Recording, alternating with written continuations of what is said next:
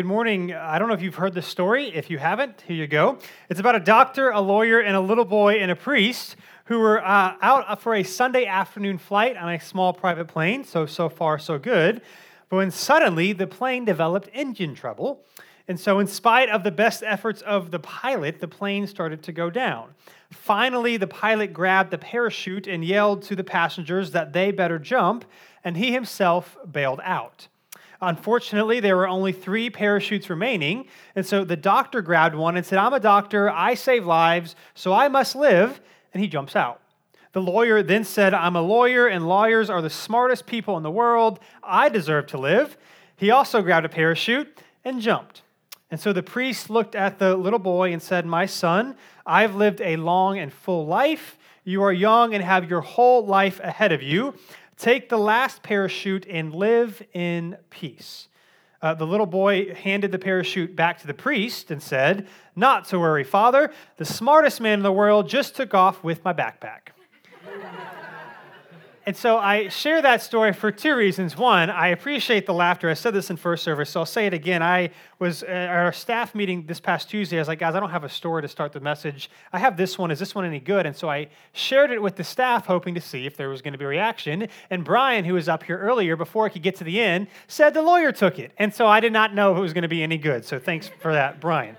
Uh, but the reason I share that is we hear this story, right? We, we laugh, I think it's funny, but we look at the lawyer, we're like, man, that was a jerk move. That wasn't very loving. That wasn't very kind. And what's ironic is that in that moment, not only do we say, yeah, that was not a loving thing for him to do, but in that moment, he did what he thought was best for his own good, and it actually turned out not to be good for him at all right? And I think so oftentimes in our lives, we do things that we should not do, or maybe we know we shouldn't do, but because we want to do it so bad, we do it anyway. And we think that these things are going to uh, do for us something that they won't, and then we end up disappointed. And so here's the question that I want us to look at as we begin this morning, and that's this that are you a loving person? Would you consider yourself a loving person? Now, I think most of us would answer this in one of two ways. We would either say, Yes, I am, or I'm trying to be, or we would say, you know, maybe not all the time. Like I could get better, but eh, for the most part, I understand that I'm not, and I can get better, and, I, want to get better. And so, what we're doing today is we're looking at we're in this series called life over death it's coming from easter we talked about how we said on easter that jesus didn't come to make bad people good he came to make dead people live. And so, in this series, Life Over Death, we're talking practically some of the ways that that actually happens. Like, what does that actually mean that He comes to give us life? And so, today we're looking at this topic of love over lust, how following Jesus allows us to experience and to demonstrate love in ways that we could not have done without Him. And, what that does is it actually gives us life in ways that we could not have experienced without Him. Again, He didn't come to make bad people good, He came to make dead people live. And so, that's what we're talking about today. And so, to make sure that we're on the same, ter- uh, on the same page, I think it's helpful to, des- to define our terms. And that is, what do we mean by lust? And so, I consulted the theological uh, work of Wikipedia and uh, the scholarly work there. And this is what Wikipedia says it says this that lust is a psychological force producing intense wanting or longing for an object or circumstance, fulfilling the emotion.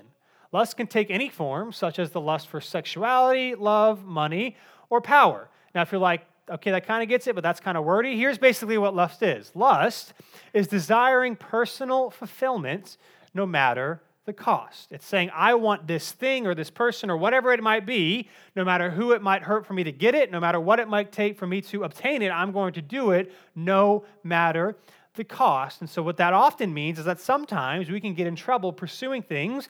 Maybe it's not because the thing that we want is necessarily bad, but the way in which we're trying to get it, it can actually be a lustful thing. And so, what I want to do is we're going to look at a few passages today. And so, all the scripture will be on the screen. The first one is in 1 John chapter 2. Um, but you are more than welcome if you want to grab the black Bible in front of you or if you brought one to follow along with us. Uh, First John was written by Jesus, uh, one of Jesus' closest disciples, John, towards the end of his long life. And here's what he says, talking about this idea of love over lust. He says this Do not love the world or the things in the world. In other words, you might be looking at this, and if you're somewhat familiar with the Bible, Christianity, if you're familiar with what John wrote in John 3:16 in his gospel, where he says, Jesus so loved the world that he came. So you may be a little confused. What do you mean? Jesus loved the world. We're not supposed to love the world. What he's actually saying is simply this He's not saying that we are supposed to reject the world. We're just not supposed to love the things of the world and, and, love them and desire them more than God. And so God loves the world. He created us, He loves us. But the things that we pursue are never to be the ultimate things in our life because they cannot do for us what we want them to do. So do not love the things of the world. And He says this that if anyone loves the world, the love of the Father is not in him. So, again, if you love the things of the world more than other people, uh, that means that God's love is not in you. And what John is trying to say is really a double meaning. He's trying to say this he's referring to both the love that God has for the people and the love that we have for him. In other words, if we haven't recognized God's love, then we will not love him in return because God is love. And I want to just say this real quick that John is not saying this in a condemning way. He's not saying, How dare you for loving the things in the world and not loving the way God has loved you. What instead, this is an invitation.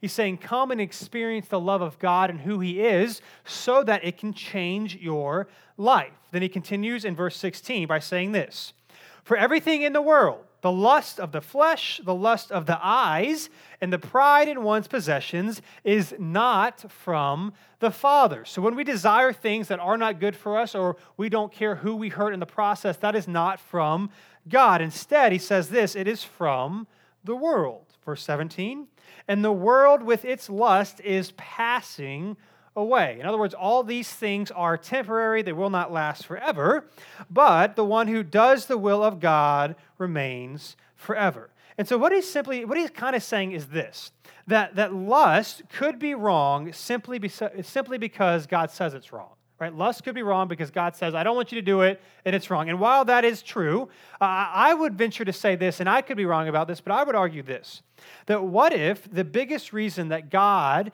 uh, wants us not to lust after things or wants us not to pursue things that are not good for us is not simply because they're wrong, but instead because they don't actually give you life? Because here's what we know about God that God's desire for you is to experience life. Now, here's what we know in this world, in this broken and fallen world, we will not experience life to the degree in which that God wants us to experience and that we will experience in the kingdom of God. It's going to be the kingdom of heaven is going to be something so much more amazing than we can even comprehend. Why? Because God desires to give us life and God himself is life. And so I think here's the thing that when he says, when, when God says not to do these things or certain things are not good for us, we say this all the time, it is not to restrict us, it is not to hold us back, but it could it be because because he knows since he created us and he loves us, he knows what actually it looks like to actually experience life. And so when he says, hey, don't do this or, or this does not honor me, it is true that it's a sin and it's not a good thing, but it's also not good because it's not good for you. I think of it this way, and if you have kids, you can relate.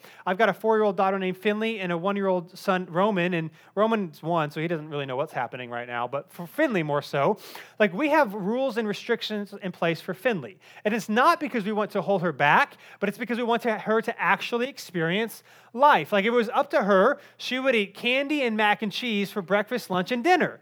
But that's not good for her, right? And so we don't let her do it. It's not because we, want, we don't want her to have things that she likes, but because we know that that is not healthy. And if she does that her entire life, she will not be able to live a functional life. That, that will actually hold her back from doing the things that she wants to do, even if she has no idea that she wants to do them right now. Or, uh, you know, screen time, right? We limit her screen time. She doesn't get to watch shows whenever she wants to. Now, she might think, I don't understand, that's not fair, that's not fun. But the reason that we limit it for her is because we want her to really experience life. And if you're sitting in front of a screen your entire life, your brain doesn't develop right, you don't learn how to interact with others, like it does not set you up for a life that you can live. And so we restrict things not to hold her back, but so that she can actually experience life. It's the same reason our kids have bedtime, right? Because mom and dad need a break. And that's why they go to bed early, right? Because mom and dad need to experience some life, right? And so that's why that's why we, we do that. And so here's what I want us to know this morning as we look at this idea of love over lust. Here's what I want us to know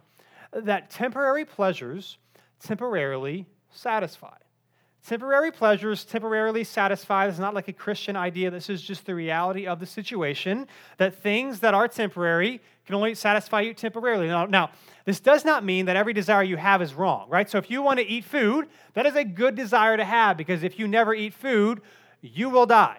However, if that desire runs your life and you're always wanting to eat whatever you want, whatever you want, right, that will ultimately lead to your destruction. That will not be good for you, right? And so you have to limit your desires. You have to control your desires so that you can experience life or money. Like the desire to make money is not a bad thing. In fact, you should have that desire to support your family just so you can live. Like that's good. You know, taking showers and deodorant, that stuff's good to buy. Like you need money for these things.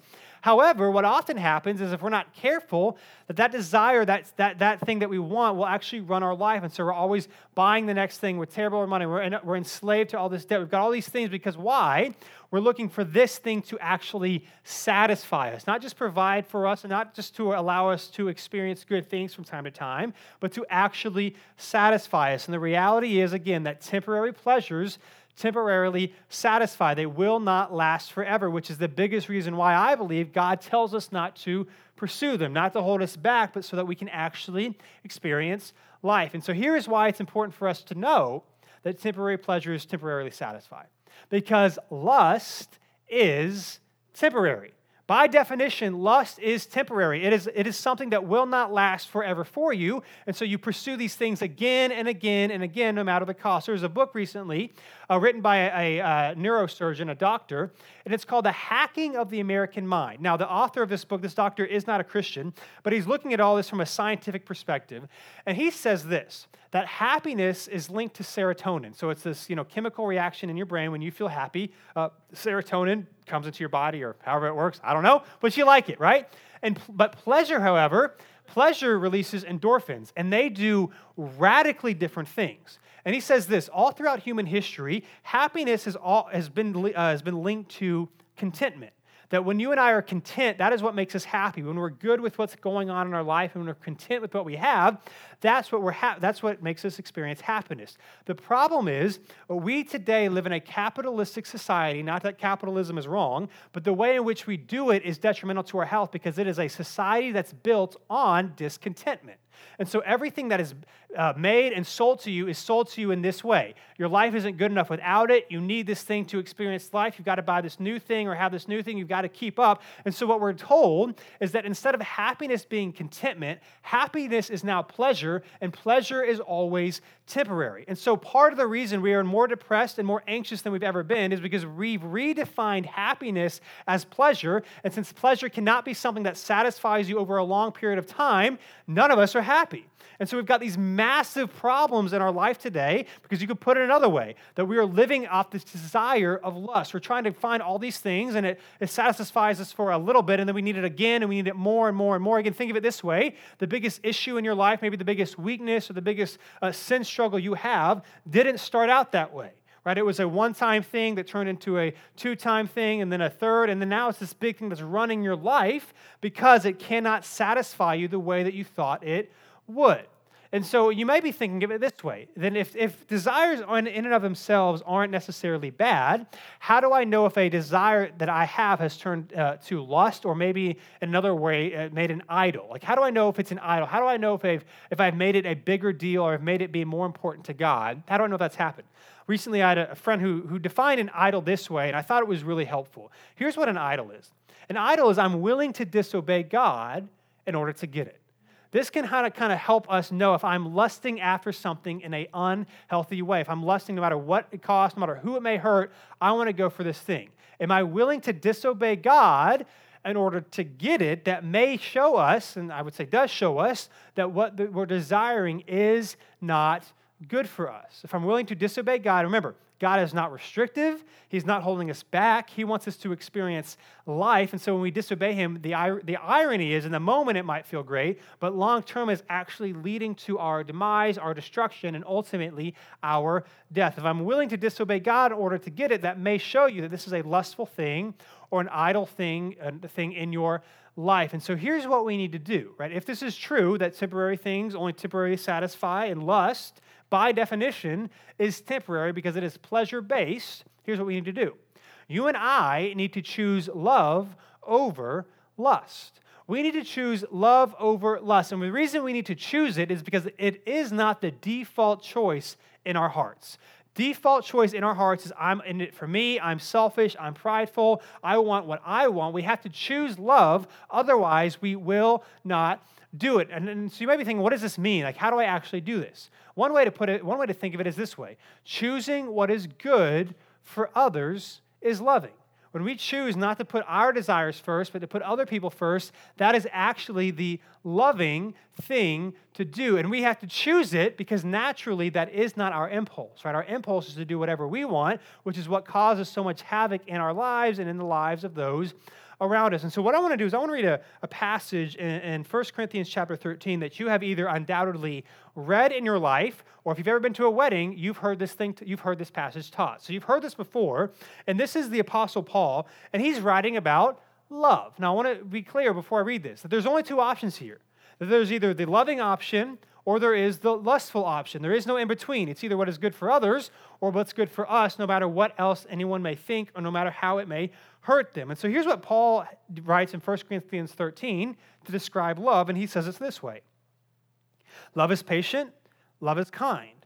Love does not envy, is not boastful, is not arrogant, is not rude, is not self seeking, is not irritable, and does not keep a record of wrongs. Love finds no joy in unrighteousness, but rejoices in the truth.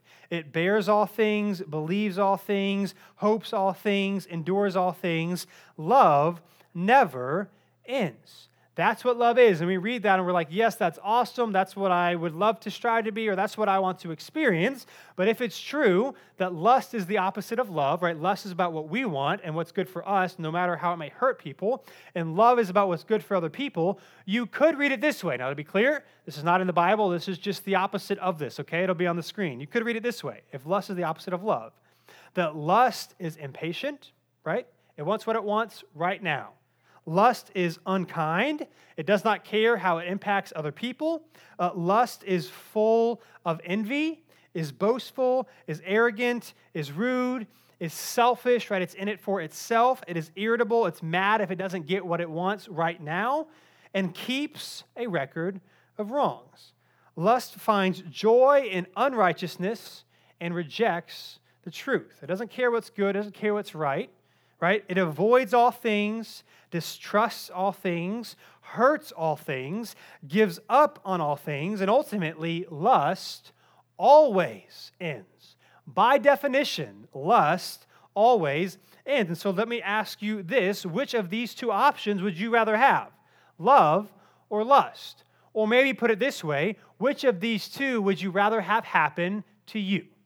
My guess is you and I would choose love. And, and, imagine in an ideal world where this happens, where people are constantly putting what's good for others and loving and serving others. This is what makes a good marriage when a husband and a wife are actually doing this to the best that they can. And no one's perfect, but if they're actually serving and loving one another, that's what makes a good marriage.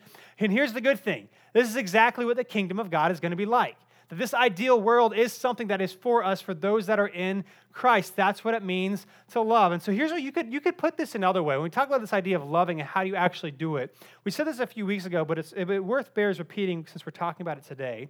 That you could say this: that doing what is good for others is always good for me. This is what love is. Love is doing, it is being kind, it is being selfless, it is, it is doing, it is caring, it is being patient, what we just read here. It is doing what is good for others. And the irony is, even though it can be hard and difficult in the moment, ultimately that is what is best for you. Number one, you just feel better. Like we all feel better when we serve people. And number two, again, if there's a community, a, society of people that are doing this, ultimately it'll be good for you because people are also loving and serving you. This is the thing about love is that we think that we get this twisted. We think we pursue lustful passions because we get what we want in the moment, but it's actually bad for us in the long run. And love can be hard in the moment, but ultimately it is what is best for you. And speaking of love, John, I'll read one more passage. Uh, John says this in, in 1 John chapter 4, so two chapters over of what we read earlier, talking about this idea of love, right? And where does this idea of love even come from? I don't know if you've ever asked yourself this question. Where does love come from? Here's where it comes from. He says this in chapter 4, verse 7. He says, Dear friends, let us love one another. Why? Because love is from God. He says, Love is from God, and everyone who loves has been born of God and knows God. Then he says this, verse 8 The one who does not love does not know God because God is love. In other words, we can't follow Jesus if we're not loving because that by definition following Jesus means we've experienced the love he's given to us. Verse 9. Uh, God's love was revealed among us in this way. God sent his one and only son into the world so that we might live, not be restricted, not be held back, but you and I might live through him. And so here's what's interesting that without God, there is no love. Love literally does not exist if God does not exist. I don't know if you know this. We live in a culture today where we says that we, a lot of people say, whether or not they're Christians or not, right? We just say God is love, or the God that I believe in is love. Now I would say that's true, right? We just see here that God actually is love, but I would push back a little bit because I think oftentimes when we talk about this ethereal God, not the God of not Jesus, but just God in general, spirituality in general, we, we say that this, this God is loving because we don't know what love actually is. Like in our culture today, we define define love as doing whatever makes me happy, and God's good with it because He loves me. That is not what love is. Love is actually caring for you, uh, being willing to speak into your life when things are difficult. And what we see here is that the only, I don't know if you know this, but the only concept, I always want to ask people that are like, ah, Jesus, not, not Jesus, but God, but God's love. I'm like, where do you get this idea? Did you know that there is not a single religion in the world that describes God as a God of love outside of Christianity? You have religions that talk about God being an impersonal force, thing, the universe, whatever. Uh, the, you have uh, religions talk about God as angry and must be appeased. You got to do these certain thing. The closest you have in any real religion to Christianity is Islam, and they will not say that Allah is a God of love. They will only say that He is a God of mercy. That's as close as it gets. So if you say God is a God of love, let me ask, where do you get that? Because you don't get it from any other religion in the world except from Scripture. And you know where you also don't get that? You don't get it from nature. Now, if you're a follower of Jesus, you and I know why this world is broken. It is not what it will be when God returns, but you don't get it from nature either because what happens? You see hurricanes, you see tsunamis, you see earthquakes, you see natural disasters that wipe out towns and communities, right? You cannot look to nature and see God as a God of love. So, where do you get this idea? The only way, which is why you see this often in a Western and specifically in American context, the only way that you can see God as a God of love outside of the Bible is by living living in a tight knit American culture where coffee is $5, we never talk about death, where everything is about convenience and comfort for me, that the rest of the world has no idea, has never experienced that, and most of human history has not experienced what we are experiencing now. You do not see God as a God of love anywhere outside of Scripture. Now, I'm not saying that what you're going through is not hard. You might be going through something difficult and extremely tragic right now. I'm just saying, generally speaking, our culture that we live in today is not normal. Most people in the world, but if you just walked up to them, they have no idea, they never heard about Jesus or anything, you say God is a God, is a God of love, they would look at you like you are crazy. The only idea that we have of love is from God Himself. And even to take a step further, this is not me just being like a pastor and trying to convince you that God exists. If God does not exist, everything you and I do is selfish, aka lustful. If we take God out of the picture, which is what happens if God doesn't exist, then all we are left with is naturalism and materialism, a naturalistic, materialistic evolution in which God has no part. And what does science say? If that is true, that everything you do is for your own benefit. Everything you do is because you have chemical reactions in your brain telling you, I want this and I want to do this. And you may say, well, no, no, no, no, no. Like, I'm a good person and I like, I, I serve people, I do things. Science would tell you that the only reason you do anything altruistic is because there is some sort of survival technique in you that is getting something out of it. That literally, if God does not exist, love does not exist at all. The only reason we even have love is because God is who He says He is, and because God is love. And so, what this means is that choosing love starts with choosing God. In other words, you cannot love to the degree in which you were created to do without God. Now, let me be clear.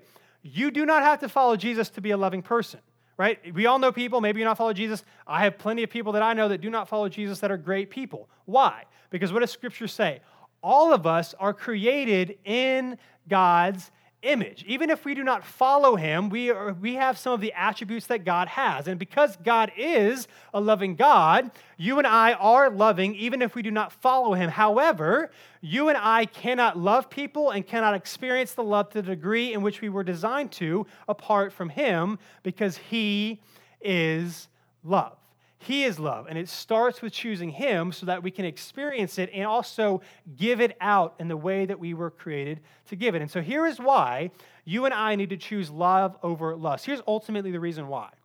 Because living in lust will leave you living alone. And again, this is not just a Christian idea, this is just the reality of the situation that living in lust will leave you living alone. And we've all done this, right? We've all done things where we were like, I want this thing. I'm going to pursue this thing no matter what might happen, no matter who it may hurt. And if you and I do that in perpetuity, I tried, I said this first service. You think I learned how to say that word? I don't know what that word is. You know what I'm trying to say. If you always do it, ultimately it'll leave you living to by yourself, right? You've, you've hurt people, you've wronged people. And so ultimately, if you're always living for yourself, it may feel good in the moment, but ultimately you will be alone.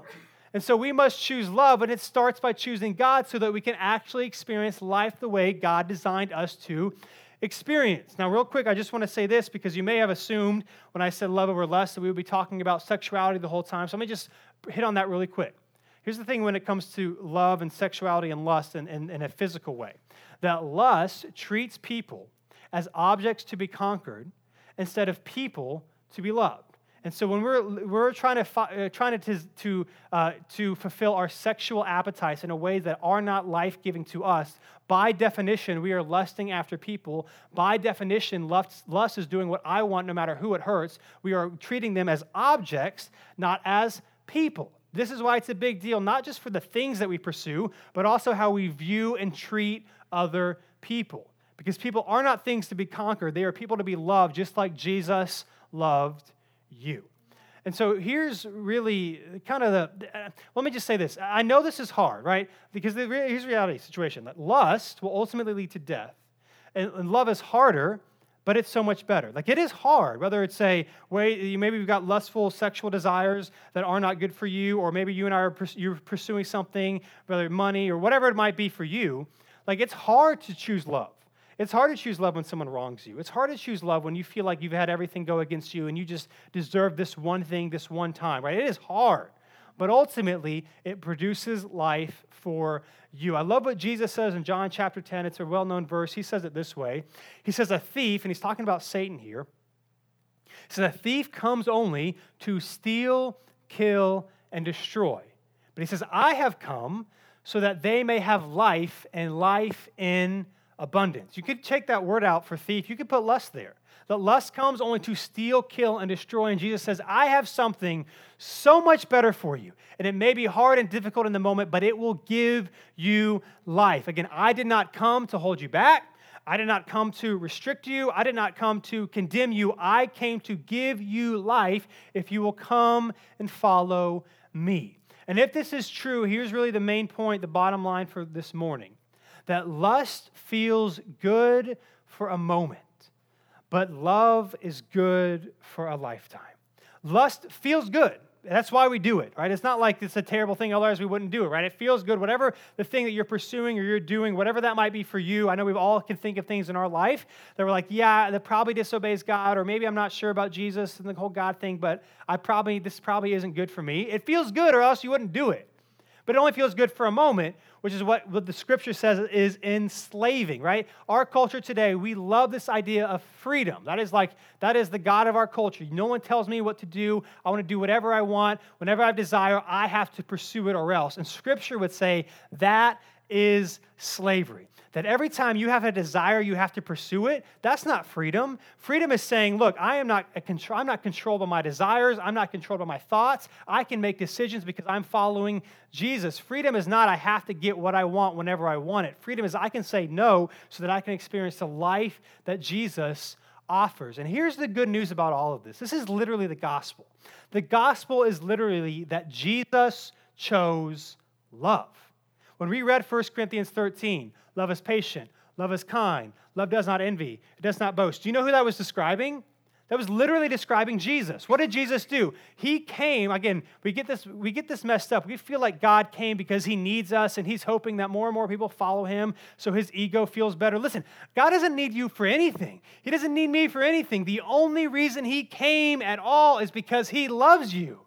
That is why he came. He came for us to experience life. The gospel is not you try really hard and then Jesus will give you life. The gospel is in the midst of your lusts, in the midst of your screwing up, in the midst of your shame. Jesus came because he loves you and he invites you to follow him today, not when you have it all figured out. He said, No, I'm going to go on this journey with you. I'm going to give my life so that you can experience life and love yourself. And when you and I experience that love, what happens? When someone wrongs us, we don't have to get it right all the time. When someone hurts us, that we can actually forgive them, not because we're strong enough, but because we're leaning into the power and the spirit and the love of God. This is literally why He came, to do for us what we could not do for our own. This is why it is good news. It is not good news because we try really hard and with Jesus trying really hard on the cross, then together, hopefully, we're good enough. No, it's good news because Jesus did everything. This is why we celebrated Easter a few weeks ago, because it's practical implications for our life every single day. Jesus did not come to make bad people good, He came to make dead people live. And one of the ways we live is by experiencing the love that He has for us so that we can then go and share it with other people. So I just want to say again no matter who you are, no matter what you may have walked in here with today, God loves you. That is why He came, and He's inviting you and I to follow Him today, not tomorrow when we have everything figured out. Because by, maybe you don't know this by now, you will never have everything figured out. That is why Jesus came. Again, lust feels good for a moment, but love is good for a lifetime. That is why Jesus came to invite us into a loving relationship with Himself, where we can experience grace, forgiveness, and mercy. And it is not our doing, it is His doing. And when we follow Him, that is when we experience life. Again, lust is good for a moment, but love is good for a lifetime, and that is why Jesus came. Let's pray.